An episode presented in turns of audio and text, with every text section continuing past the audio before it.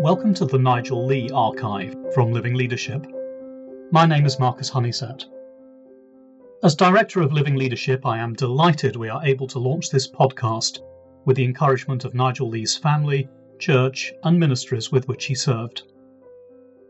You won't find much written by Nigel Lee, but his impact on the world of Christian ministry and missions in the latter half of the 20th century was enormous.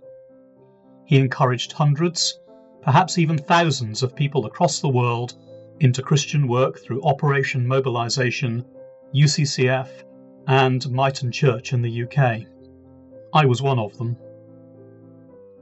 Not only was Nigel a great evangelist and a personal encourager of Christian workers, he was also known around the world for his incredibly accessible and powerful teaching and preaching of the Bible. It's that that we're now making available through this podcast.